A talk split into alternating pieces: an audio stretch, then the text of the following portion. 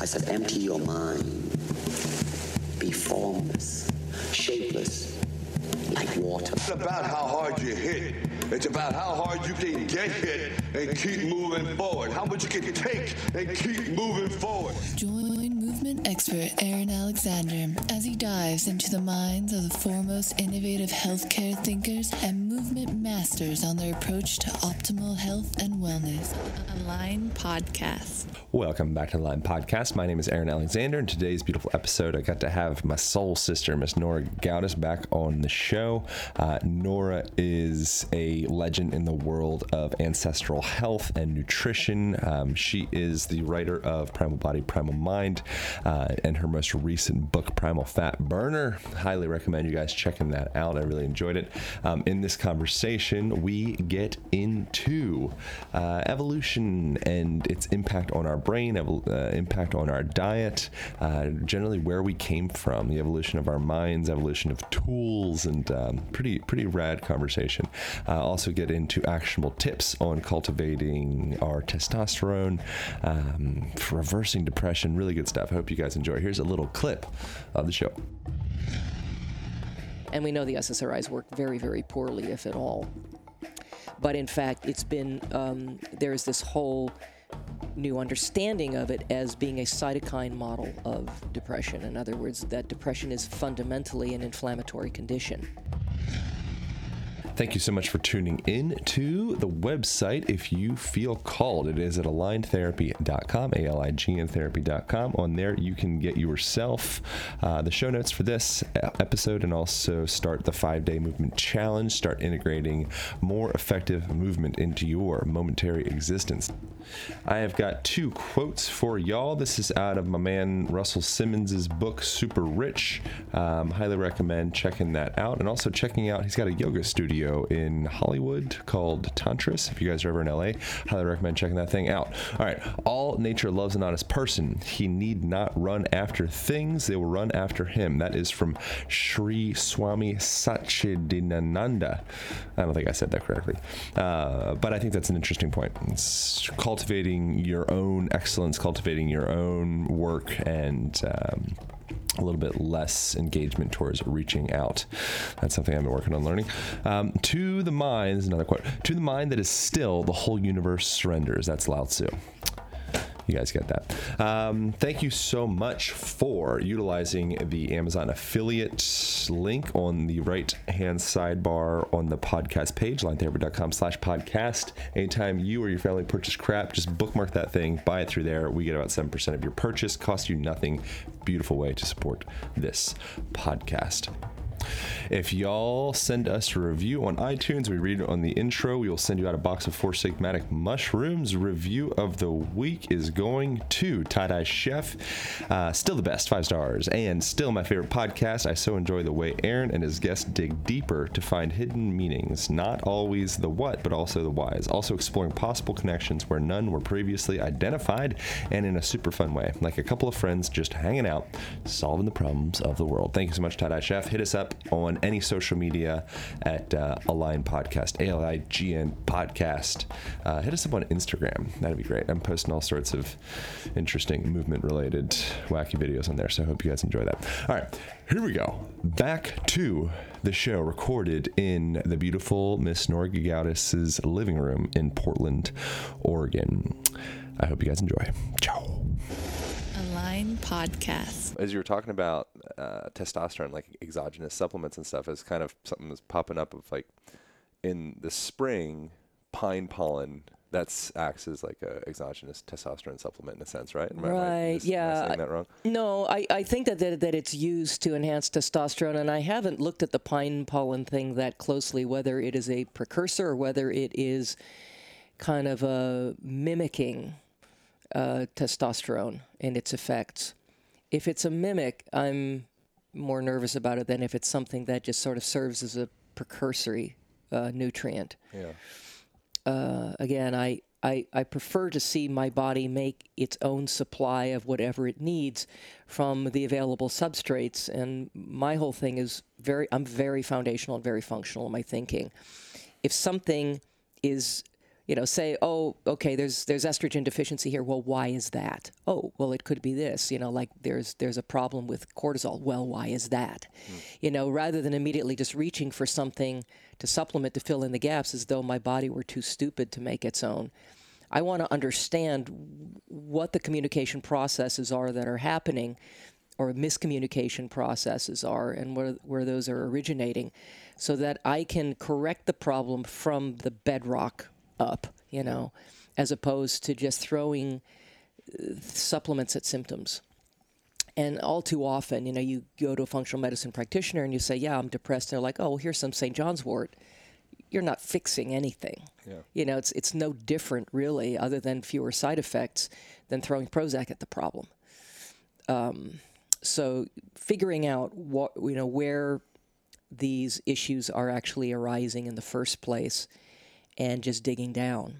And um, and so and and all too often too, what you find with almost any, especially natural healthcare providers, you know, their focus is typically on whatever it was that helped them.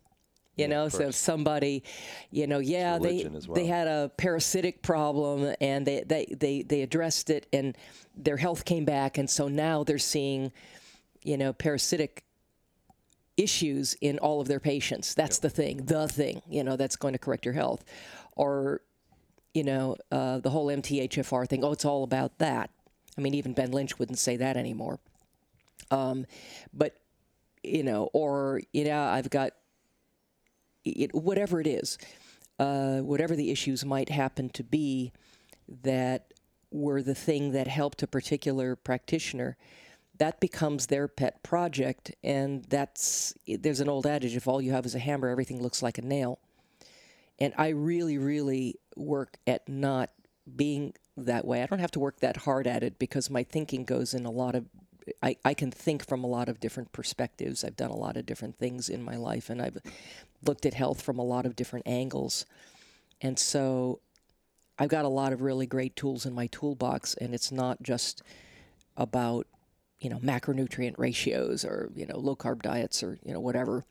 It's it's a lot more complicated than that. Yeah. The other the other night we were talking about uh, just like uh, kind of this illusion of separation that we have from each individual self is it's like okay I'm in my little we are talking about bunkers this morning like Right. I'm in my little bunker and then Yeah. it's like protect this keep this safe everything else sucks Right. you know it's just like it's me me me but then it's interesting the the how just the effect of say for example have you ever heard like the studies of like changing your outfit changes your Mm. testosterone levels get yourself in like your dream car your lamborghini whatever all of a sudden you're like wow woo, testosterone surge Sure, sure. you know, it's really fascinating. And then like the bee pollen, or not the pollen, it's pine pollen, probably bee pollen too.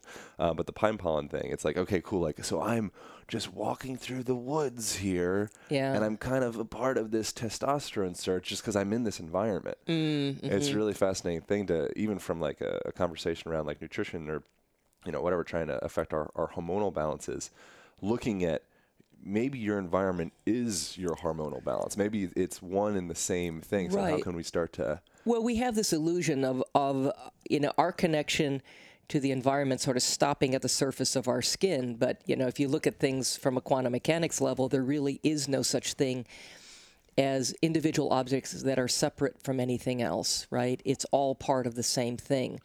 And again, you know, we're still in our culture very much caught up in a Newtonian paradigm, and that's very appealing to um, if it isn't too, uh, uh, I don't know, you know, metaphysical to talk about, but egoic consciousness, right? The the the human ego, and I'm not talking about being egotistical. It's it's more this sense of I, this sense of me as being a unique, separate um, thing from other things around you, from from the environment, from other people, and that's a pure illusion. But the more we're caught up in that, the more adversarial we view our surrounding environment. You know, the ego is there. I, I, actually kind of think of it as, as like a German shepherd or something like that. It's, it's a useful uh, companion to have to alert you to things that may be dangerous in your environment. You know, if you know, if I'm asleep in my bed at night and somebody breaks into my house, I want that German Shepherd to bark you know, and let me know. Of course, I have a cat, but you know what I mean. So, and and he doesn't care. He's always happy when people come to visit, aren't you, Opus? Mr. Opus. But that said, um, but I don't want that German Shepherd running the household. I, don't want it running the show. It's something that, you know, um, you want to cultivate a relationship with it where it knows its place. It's there to be a, a helpful companion and to not get in the way of of other things. And unfortunately, our culture, everything about it is cultivated toward that sense of separation. And not just the sense of separation, but the adversarial um, paradigm where you have Democrats versus Republicans and women versus men and black versus white and other, you know, ethnicities versus other ethnicities and this religion versus that religion and paleo versus vegan and whatever the hell else, if I can use that yeah. raw terminology. Um, and there is an old, you know, the oldest um, control tactic in the world is something called uh, divide and conquer. You know, the degree to which we see ourselves as separate from the uh, from others and from the environment around us is the degree to which we're highly malleable, and we're much more likely to be motivated by fear and survival instincts than we are by, you know, the the higher qualities of what make us the most truly human in the best possible sense uh, you know that um, that more kind of enlightened state of of recognizing one's um, one's place within the entire kind of web of life. You know, anybody that has had either uh, extensive experience with meditation and you know I'm a meditator, and um, um, I like to do at least an hour a day, if I can. Um, I don't always I don't, don't always get that, but I've done up to a couple hours a day, mm-hmm. and you know cultivating that base sense of of you know shutting down the narrative, shutting down the monkey mind that likes to claim ownership of your identity which it isn't, and more so uh, coming into an alignment with that internal higher observer and recognizing that absolutely everything is a part of who you are. Everything that you see is a reflection of some aspect of yourself. And that there really is no um, space, there really is no time, all of those things. I think indigenous cultures um, had that balance where they knew they had to deal with what felt like the external illusion, uh, you know, external nature of of things in their environment. You know, they had you know had to hunt for food and whatever else. And interestingly, when an indigenous person would say um, hunt an animal, they didn't necessarily see themselves as inherently separate from that animal they were hunting. It was like an energy exchange thing, right? Sure. Um, you know, we've lost that, um, and and it's part of the mental illness of modern society that fails to recognize, you know, the the rational balance between, you know, what it takes to survive as a corporal being in this, you know, particular sliver of space and time we seem to be occupying this this matrix, so to speak, and but also you know, the recognition that we're much, much more than that.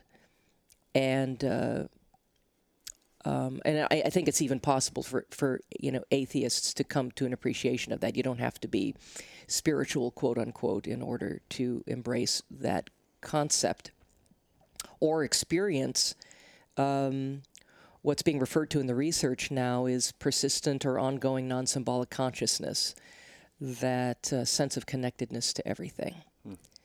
Um, and one of the ways in which I think our indigenous ancestors um, accessed some of these non ordinary states was certainly through uh, both you know, shamanic ritual and through also um, entheogenic use, you know, sacred plants, so to speak, and um, and getting out of that default mode, you know, network brand of thinking and and shifting into a more expansive and open creative consciousness that is able to take in that other reality.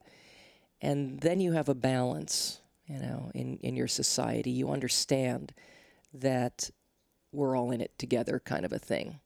Um, in Lakota spirituality, it's mitakuye oyasin, which is all my relatives. You know, everything mm. is a part of who we are.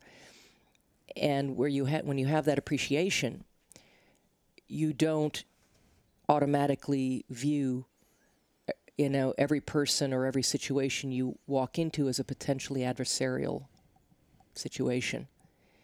And you become much more open to uh, to connection and to possibility and to um, you know collaboration.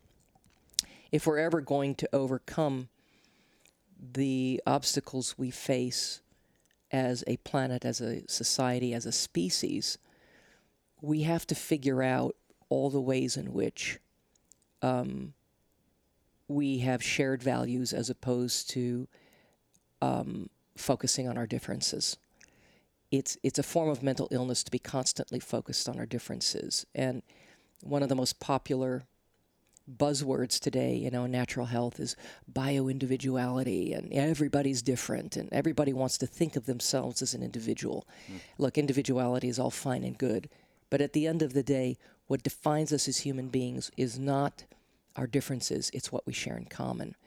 And what defines um, whether or not we survive as a species is, is going to depend upon whether we can come together on the things, on the values you know the positive values that we share in common, and the pos- and the common um, obstacles we all share, and addressing things on that level, and then putting the other petty differences aside. You know, you save that for a night where you all go out for brewskis or something. Um, but if we're really going to get through this time period, we all have to kind of figure out what do we share as a human species in common? You know, how are we all alike? And what can we do, in, you know, in, the in, and, and um, you know, especially in, in the most positive ways? Uh, and then what can we do to uh, come together on the things we need to come together on? So, um, but, you know, life is just one big Jerry Springer show now. You know, it's it's like everywhere you turn. I, I won't even watch CNN. I had it's been like a couple of it's been at least a decade since I watched you know anything like CNN or whatever. Um, I try to stay away from mainstream news because I don't see it as a source of information. I see it as a source of whatever it is whoever is paying the advertisers' bills want you to know about what's happening in the world as opposed to what all is actually happening in the world. Yeah. And most of what is depicted is negative and sensationalistic and um, and biased toward a particular narrative. And um, I, you know, prefer to not be subject to that narrative. Do you think there's any value in the mental illness? and and w- what was the function of it in the first place from an evolutionary perspective? That kind of derailment of maybe you know Amazonian tribal oneness, whatever, to come into like maybe Greco-Roman times, or certainly before the Persia, whatever, like to have that separation of like my land. Yeah, know, right. I'll kill you. Right, exactly. You know, is there some type of evolutionary value in that? You think? Like, why would that have happened? Well, it's like, well, uh, it has to do with uh, the the adoption of agriculture. It has to do with the you know the abrupt and rather violent end to the last ice age that killed off 120 species of megafauna that we'd been hunting. You know, and suddenly we had to figure something else out, and we decided to adopt this thing called agriculture uh, as as a way of creating a a food supply that allowed us to, all to stay in one place and collect in um, you know in, in larger population centers and but we were adopting something that was extremely new to us physiologically as a, as a food source. And, you know, civilization has its, you know, pluses and minuses. I mean, it gave us safety in numbers, it allowed us to create all the things that come with, um, you know, the concentrations of populations that allow for diversified, um, you know, capabilities and workforce and the building of all the things that we consider beneficial about civilization, but it also gave us overpopulation. It gave us, um, you know, that with agriculture. Uh, it separated us from our natural environment, gave us an artificial sense of separation from our natural environment. And it also helped facilitate things like, you know, working class hierarchies and and uh, um, nation states, you know, and and full blown war. Uh, we were not a warlike species prior to all of that. We really weren't. There were skirmishes, there were things that happened, usually um, in a really limited scope for, you know, um, having to do with um, uh, things that made more sense than than what gets declared as war today. Today, war is an industry that is being perpetuated by an, a military industrial complex that has every reason in the world to want to foment uh, instability wherever it can. And it, it's, you know, it, it, it, it feeds, it's feeding this greater animal that, you know, look, the average person in the street isn't interested in going to war with anybody. You know, it's not certainly in my nature to want to go to war with anybody. It's not a human nature thing. It's a contrived thing. It's it's a manipulated thing nowadays. And um, I, you know, so at any rate, what we call civilization is a two-edged sword. You know, there there are things that it offers us that we think of as ostensibly beneficial, but it's also dumbed us down a lot. It's um, we've domesticated ourselves, or somebody's domesticated us, however you want to look at it. Uh, we have an abnormal level of complacency, and particularly in modern times, that complacency is um, is this it's an illusory complacency because we get to live in comfortable climate controlled environments and most of what threatens us now you know back in the days when we lived in the in the you know in the woods and in the jungles you know it was the saber-toothed tiger that jumped out from behind the bush and chased you around that was the immediate threat you know or it was severe weather conditions or something that was a more immediate threat. It was tangible immediately tangible to us. And that's really what we're wired for. We're not wired for knowing how to become vigilant about things like you know EMF pollution or GMOs or air, water, and um, um, you know, and food contamination of, of you know with various things. Uh, you know, water fluoridation. It, you can just sort of go, you know, radiation contamination. All of these things that are impacting us constantly and are really challenging our ability to maintain any semblance of homeostasis. Um, and yet, you know, we're busy watching celebrity bloopers, you know, on TV, and you know, ordering Domino's or whatever else, and not really, um, not really, you know, being willing to pay attention to the fact that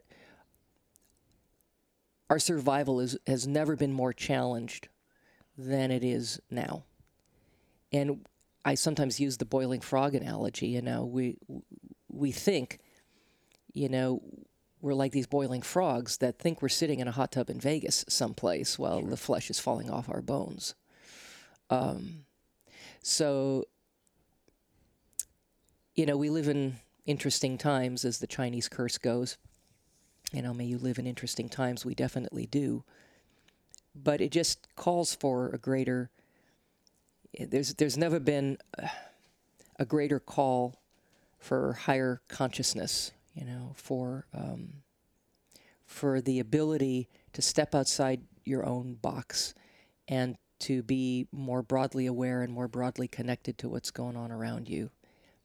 And yet, everything in our modern environment, especially in this society, is geared toward, you know, separation, uh, is geared toward compartmentalization, is geared toward the whole idea of being alone um, against uh, forces that we seemingly have no control over. Mm. And uh, we need to be able to transcend that way of thinking. That's the same thing they do in, in, like prison circumstances, where it's like you don't want the prisoners to be able to come together no, and create a plan. That's true. So the whole thing is that that separation, that isolation, keeps them disempowered. Exactly. So it's it's kind of interesting that people have so much power within the internet right now. It's like it's kind of impressive that, impressive that it hasn't been shut down. oh well, it is. I mean, know? although you know net neutrality is really in danger of being right. lost. I mean, increasingly there is censorship now um, of websites, and uh, you know, if you Google certain subjects, you're going to get a very biased Google.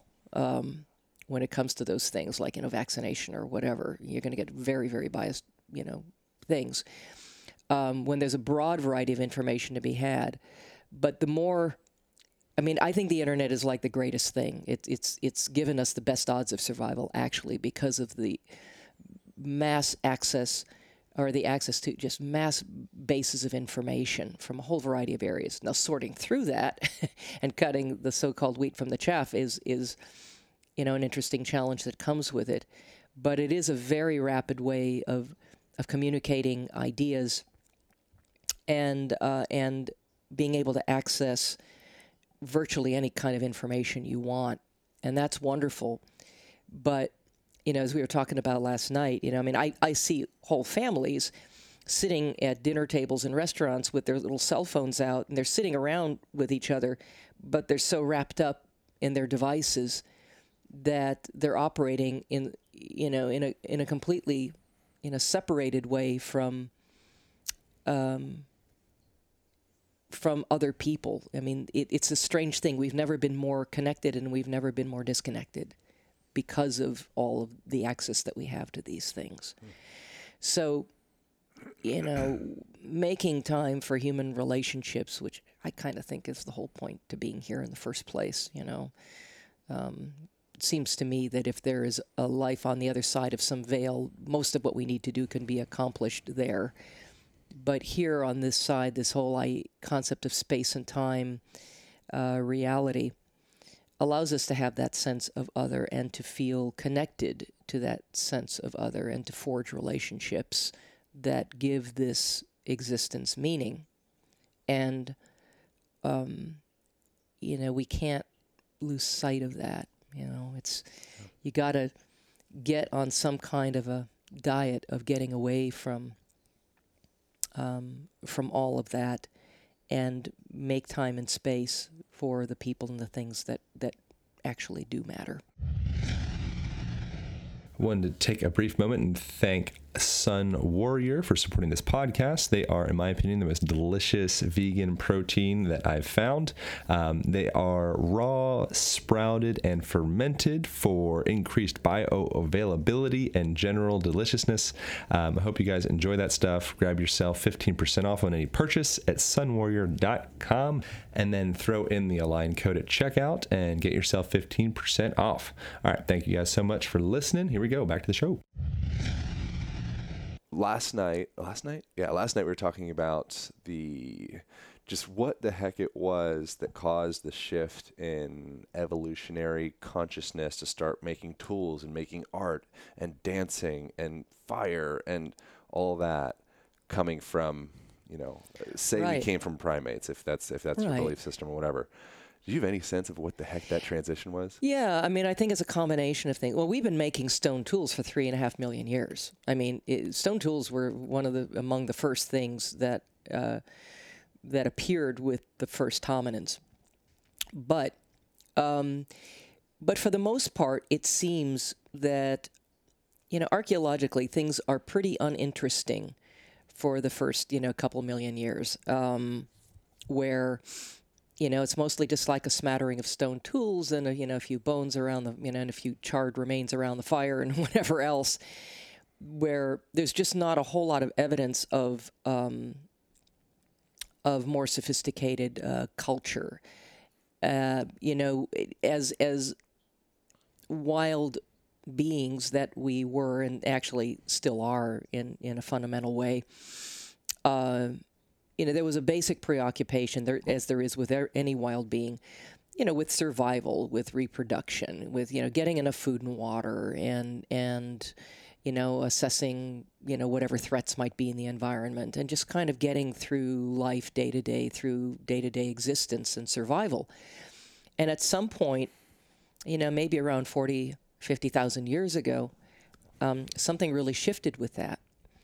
But I, a couple things had had to happen for that to occur. Number one, you know, from the, you know, from our earliest, you know, our, our closest primate relatives are the chimpanzee that have, you know, have a brain capacity of anywhere from 250 to maybe 500, you know, cubic centimeters.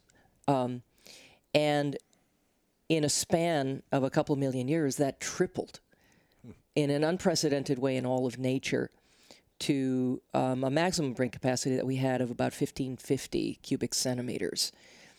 And that allowed for the development of our neocortex and of our executive brain, you know, the, the frontal lobes, the really well developed frontal lobes that we have that allow us to, you know, see forward and, and look behind us and uh, to evaluate things relative to the past, not just, you know, immediate threat assessment and reaction. Um, so, and that tripling of our brain structure um, was, and you know, and, and I write about this in, in, in my you know newest book. It's it has a um, it's called Primal Fat Burner, which sounds like a weight loss book, but it, which it isn't. I mean, I, I think that'll be everybody's favorite side effect, but that's not the the main thrust. It's and it gets into some of this as well. Yeah, yeah, but I'm going somewhere with it. But yeah. but that the idea that you know that dietary fat was actually the strongest impetus and, and specific fats that we began um, consuming a lot more of when once we came out of the trees and stepped out onto the savannah and began uh, and began hunting and scavenging for our food. We developed a taste for fat very early on and it was that voracious appetite for fat and the stone tools that we developed for cracking open bones to get at marrow and, and cracking open skulls to get at brain tissue that gave us this um, this very very uniquely structured and composed brain where the two fatty acids most responsible for human cognition are arachidonic acid, uh, which is an animal source omega 6, and docosahexaenoic acid, which is also an animal source uh, fatty acid from, um, you know, our ancestors mainly got it from the animals that we hunted, from the fat of the animals that we hunted. Is that omega three then, or is that? Yes, it's yeah, yeah. yeah it's an, it's it's the most elongated form of omega three. You can't get it from by taking flax oil or chia oil or walnut oil. You'll never make any DHA from any of that. If DHA is not in your diet, it's not in your brain. Hmm.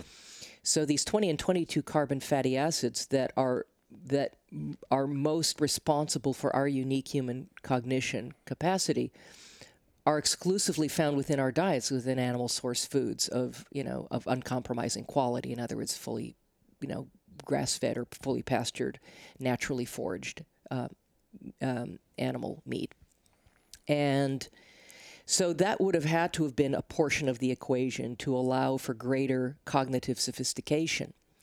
But then something else, another switch got flipped along the way that opened us up to a deeper and broader way of thinking and perceiving ourselves and the world around us that was not so much based on, you know, uh, this idea of being compartmentalized beings in you know, in opposition to a surrounding and, you know, potentially dangerous surrounding environment, we suddenly began um, creating art and we suddenly began painting these extraordinary things in caves and, and uh, things like that.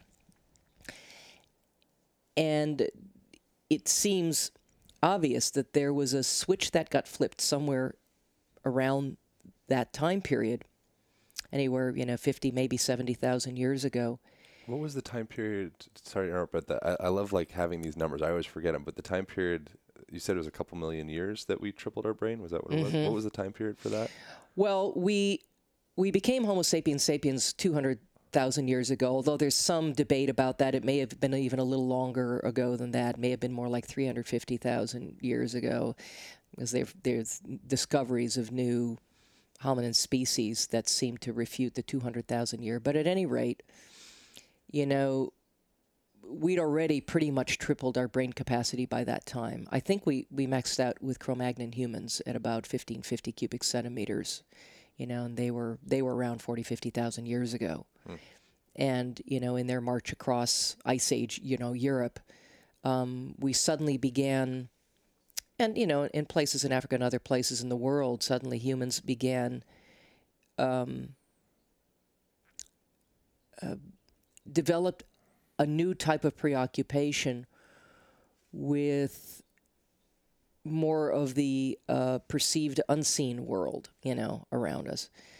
Uh, the idea of, uh, well, I mean, I think what it boils down to is, you know, the the birth of shamanism, the birth of the idea that we are more than our physical bodies, that there is something else, that there is an unseen world surrounding us, that there is an interconnectedness to all things, which seems to be a theme that pervades every indigenous uh, foundational philosophy. Um, and from the perspective of quantum mechanics, it's all true. I mean, it, it really is. Um, but you have to ask yourself how did indigenous cultures just sort of know that? You know, without having particle accelerators and hadron colliders and things like that, you know to sort it all out. Which could have existed. Well, you know, yeah, yeah, right. You know, maybe not the, in the last like two hundred thousand years, but maybe like yeah, and that's a t- separate tangent. That's a whole other topic. You know, go talk to Graham Hancock about that. Yeah. and I would love to actually. Yeah. Um, but uh, but at any rate, um, and and I think it had to do with the uh, sort of accidental discovery of the entheogenic kind of experience, you know. Uh, yeah. Um, Terence Maynard McKenna called it the, the stoned ape theory, where, you know, our earliest knuckle dragging ancestors on the savannah, you know, when we, as we were becoming, uh, emerging as hunter gatherers, we had to follow uh, the animals that we hunted and the way in which you track them is not just simply through their little their tracks and footprints, but through their droppings. And it so turns out that those droppings are a favorite growth substrate for a certain type of mushroom. Um, and there are at least 30 different mushroom eating primate species. Mm. And presumably, you know, psilocybin uh, mushrooms probably, uh, you know, were consumed by a variety of primates. Not all of them developed higher consciousness. So it's not just what these experiences afforded us. It, it has to do with having the kind of brain that has the capacity to process those experiences into some kind of meaningful interpretation, right? And the evolution of new, um, you know, uh, uh, receptors. You know, a lot of these, you know, these ser- different serotonin receptors, of which there are 14 at least different kinds that we know of, um, that can activate, uh, shall we say, altered states of consciousness. Um, and you know, a lot of those receptors, they're they're cholesterol based, you know, all that kind of thing.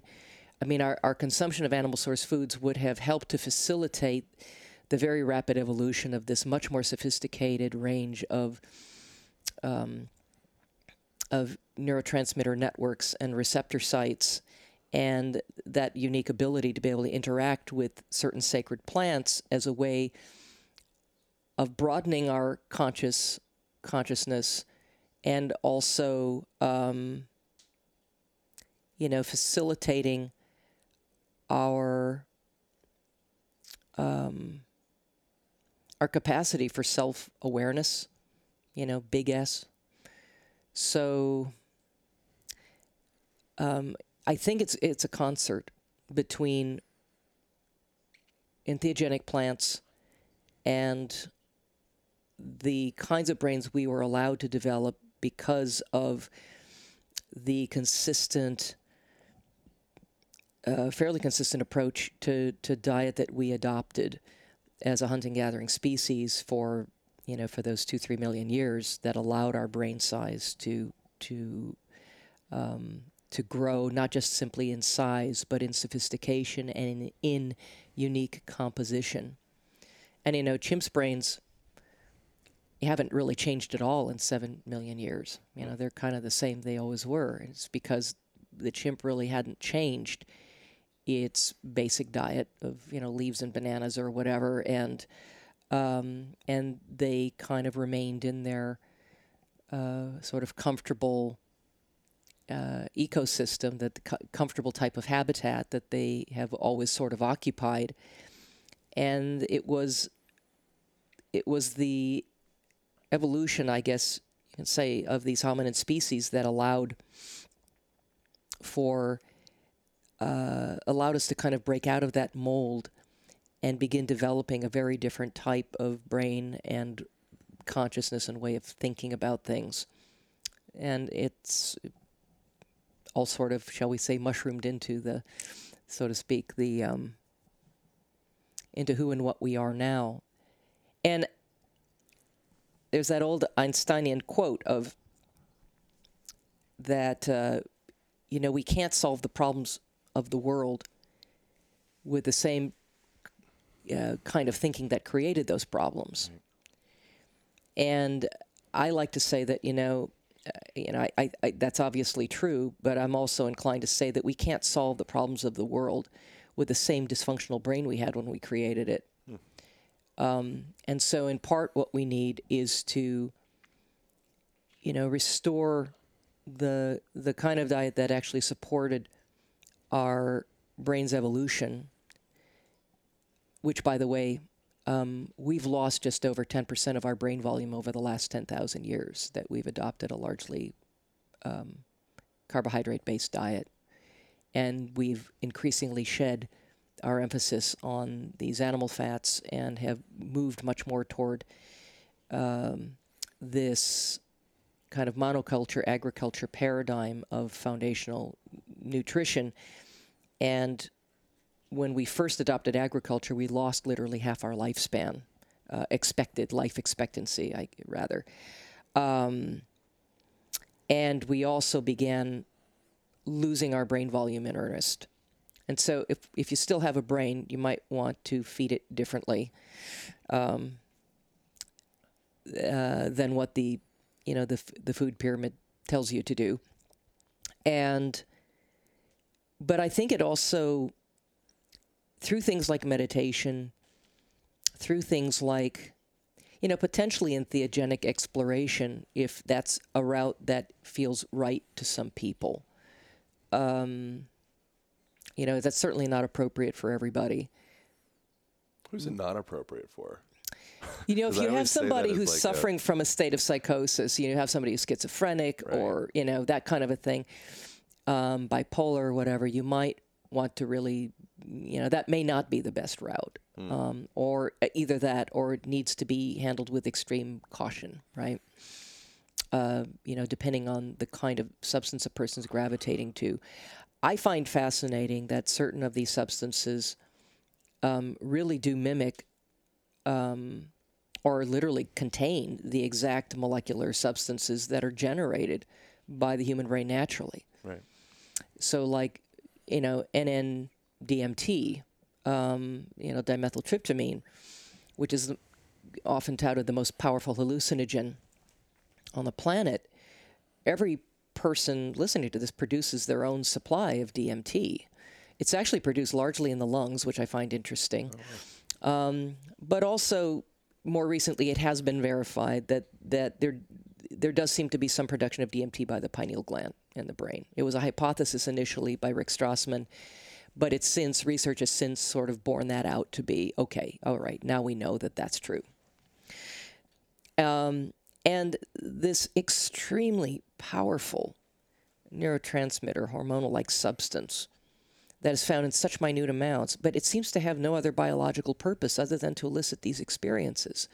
So there's something fundamental to that, to that altered state of reality that um, I think is incredibly important to us as a species. We wouldn't have that capacity if it weren't important in some way, shape, or form. And that's what sparked my interest a few years back um, in really, really researching these substances in earnest and uh, realizing the symbiotic relationship that we've had with them throughout our entire evolutionary history, or certainly for at least, you know, um, quite a few thousand years that we know of.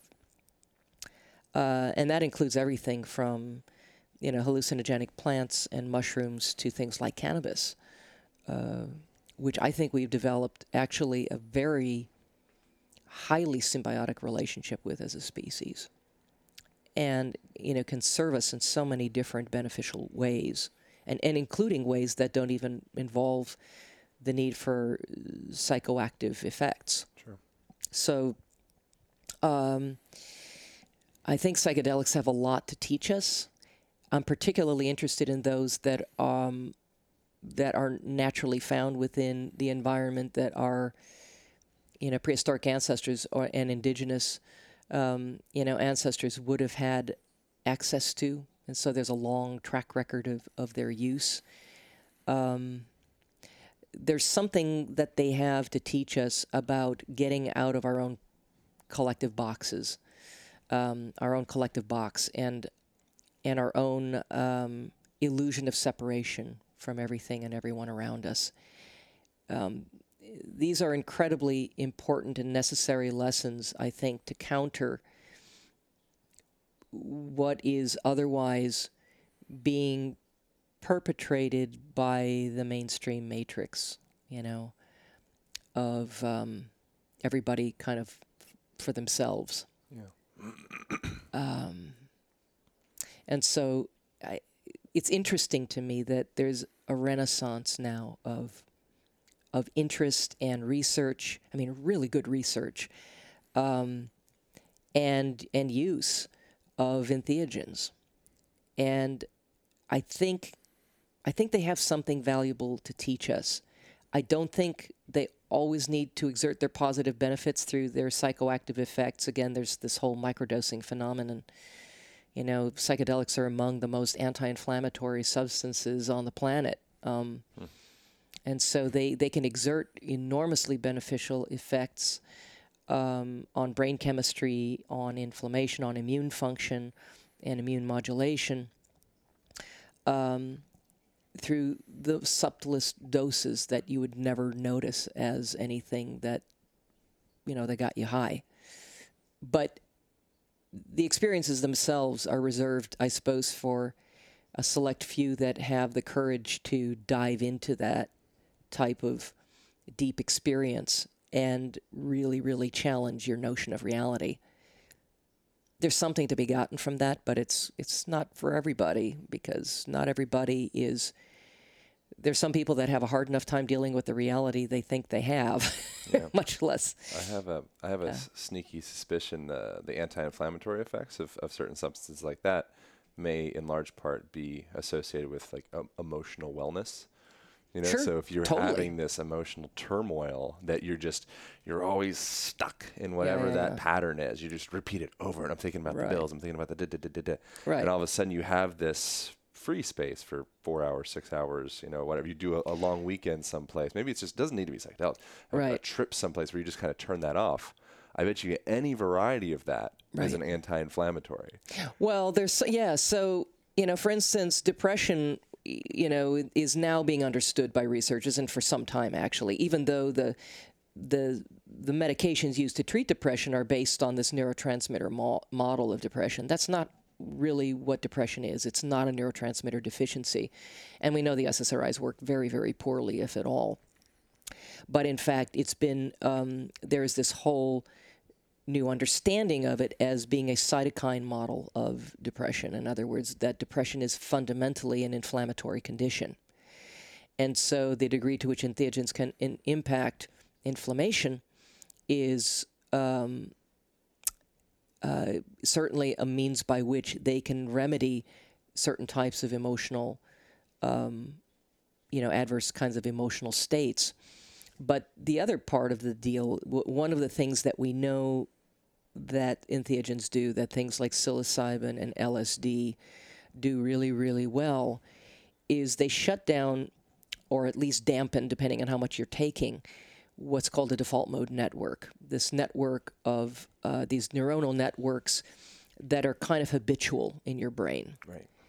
And they kind of dampen or shut that down, and instead, this whole range of connectivity lights up throughout and between different structures in the brain that don't normally talk to each other. So there's a tremendous potential for creative insight in those in those altered states. Uh, and in fact, there's been some really wonderful research. I know James Fadiman did some amazing you know, research with that, um, using scientists and, and, and getting them to take like 100 micrograms of LSD and then bring their worst um, intellectual problems, the, the biggest problems that they had that they couldn't get the solution to. And they brought them into a controlled environment, gave them a specific dose of LSD, and then got, and this was when it was all still legal, and then said, okay, then get to work on whatever these problems are. And to the letter, every single one of these scientists was able to solve long-standing problems with creative solutions they wouldn't have come to any other way. So, by shutting down the default mode network, which is a good thing to do from time to time, um, get out of the rut, right, and open up a whole different way of thinking and seeing and perceiving the world around you, allows for novel solutions, allows for creativity, allows for um, I think in some ways a res- restoration of that almost childlike state of wonder again, uh, you know, about the world around you. Which we belittle. Yeah, well, issue. we like, oh yeah, that's just you know, I mean, we think it's really cute and really you know special that little kids you know are um, are so are so amazed by everything, but um, you know, there's nothing evolved about having lost that. Yeah. you know, Totally. um, so, yeah, the stoned ape theory, very, very interesting. I think there's probably something to it, at least in some manner, shape, or form. But it's not just about the experiences these things elicited. You know, it's it, it wasn't just experiences that grew the human brain. And yeah, there are neurogenic, um, for instance, uh, psilocybin has neurogenic potential. It's able to help the brain grow new brain cells and all that kind of thing. So, part of the temptation in in those theorists, and I really respect people like Terence McKenna and Paul Stamets, some of my favorite people ever. But I think that they're missing the point a little bit when when they want to think that well the brain has grown simply because of our uh, gravitation toward those things. It's it's not just the experience or the or the mushroom itself. The mushroom mushrooms don't really give your brain the substrate of of your they don't really give your brain anything structural, right? They don't really give your brain anything from the standpoint of um, of the foundational substrate necessary for higher cognition. They elicit altered states of experience, but it takes a bigger brain to make unique sense of those experiences. And when you look at structure and composition of the brain, you have to look at, you know, our brains are constructed from the very fats that we supply it with, with what it is we choose to eat. So it's a combination.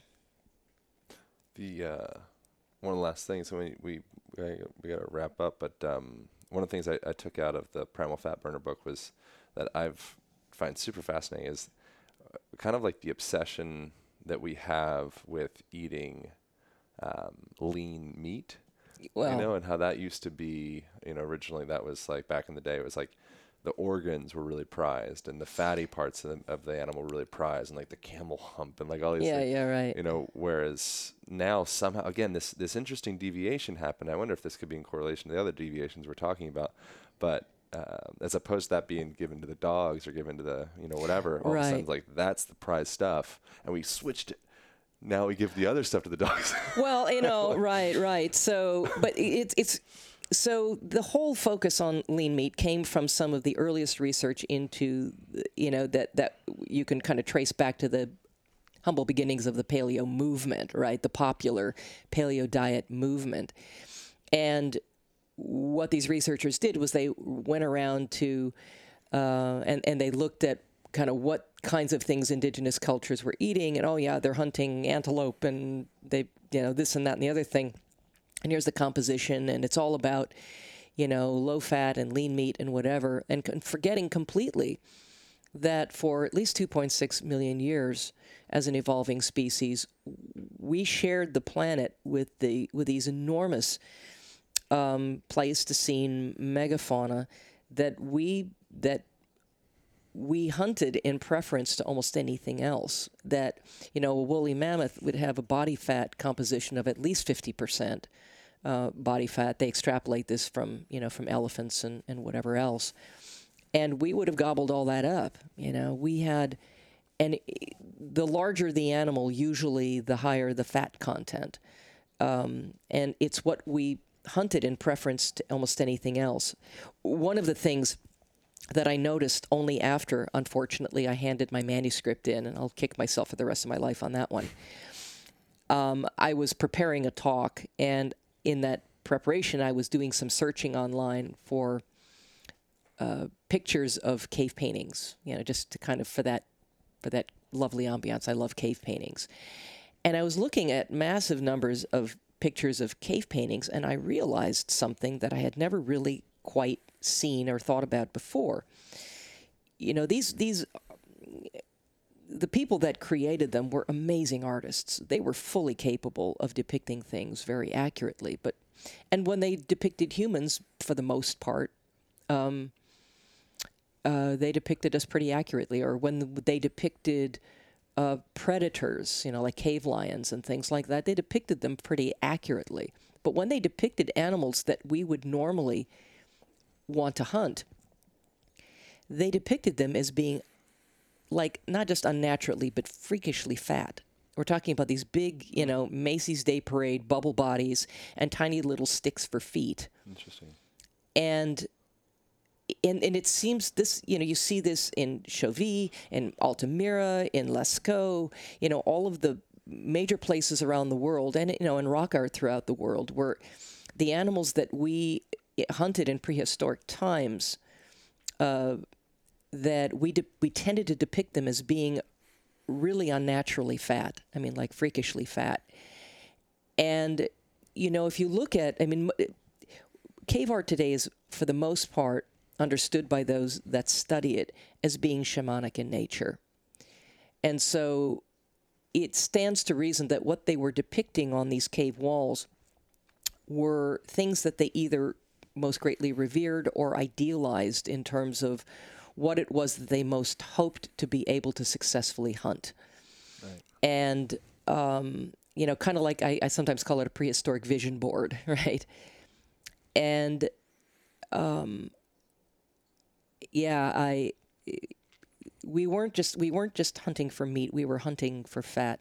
Fat has always been the most coveted and selected for food. And and if you're a fan of of Weston Price at all, and, and a lot of what he discovered in his work, you know, he covered the globe um, over 100,000 miles over 10 years, uh, really researching and studying whatever available indigenous and traditional societies were happening at that time, you know, the late, you know, around the 1930s. Um, and obviously, there were really different diets among all these different groups where people seem to be pretty robustly healthy.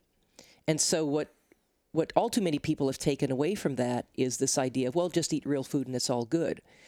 But what Weston Price did was he asked himself a really important question. Among all these, you know, different people groups living in different ecosystems and different climates and different environments with different available foods, what were the things that they had in common? And there were two major things they had in common.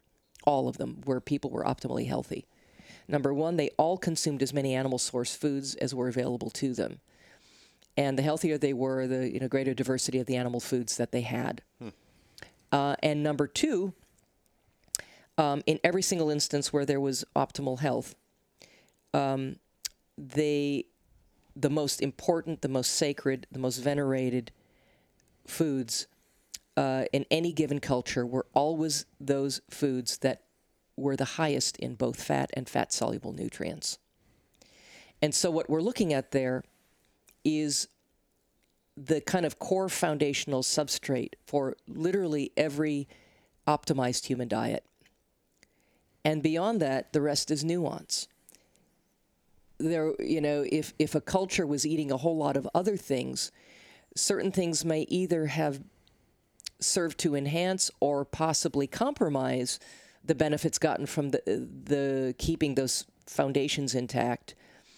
And a lot of that would have depended on, you know, how well they did on those other foods would have depended on, you know, the degree to which the primary foundations were in place. Yeah. So thank you so much. What? Um, how can people find more about you? How do people find the book? I'm sure it's anywhere books are at. What's Right. So, you know, I have I have a, um, actually three books out: Primal Body, Primal Mind. That was the one that started it all, and um, that's you know been read by a lots of you know hundreds, uh, well over hundred thousand people. Um, and then I have an ebook called Re- Rethinking Fatigue: What Your Adrenals Are Really Telling You and What You Can Do About It. That is largely um, geared toward bringing the whole subject of a what people like to think of as adrenal fatigue and adrenal exhaustion into the light of the 21st century and kind of debunk the myth of adrenal fatigue and adrenal burnout. Um, and then my newest book, Primal Fat Burner, which was published uh, this last January by Simon and Schuster, is you know all of these are available in in bookstores. Well, except for my e- my ebook is only available as an ebook, right, online. It's but it's available in all of the e-reader formats, Kindle and whatever. But both Primal Body, Primal Mind, and Primal Fat Burner are available in in all the bookstores, are available in all of the online places, the usual online places, and um, and also in ebook formats. And Primal Fat Burn is also available uh, in an audiobook format. it's my first book available as an audiobook as well. who read it? Not me. Um, I would have been happy to have read it, but the way the publishing industry works in that regard is they would have paid me all of a thousand dollars, and I would have had to fly out to New York for like a whole week Yeah. to do that kind of marathon recording, and it just it just didn't make sense for me to do that. I'm so sure the person reading it's great. well, yeah, there was there were two different versions actually of the audiobook. The first one that the publisher um, found that and, and they were supposed to consult with me on who they found before they actually went ahead with it and they forgot to. Oh man. And then it came out and it's like, yeah. And it was somebody who didn't know how to pronounce the words right and who had man. kind of an annoying grating voice and whatever. And so I had a meeting with them and they agreed to re-record the whole thing and they we found somebody who is much better Cool. at narrating. So um, and the new version of the audiobook actually does come with also a PDF of the meal plan and recipes and things like that. Which So- I've personally gotten to indulge upon. Yeah, yeah. Unbelievably delicious. Like, That's cool. Seriously, yeah.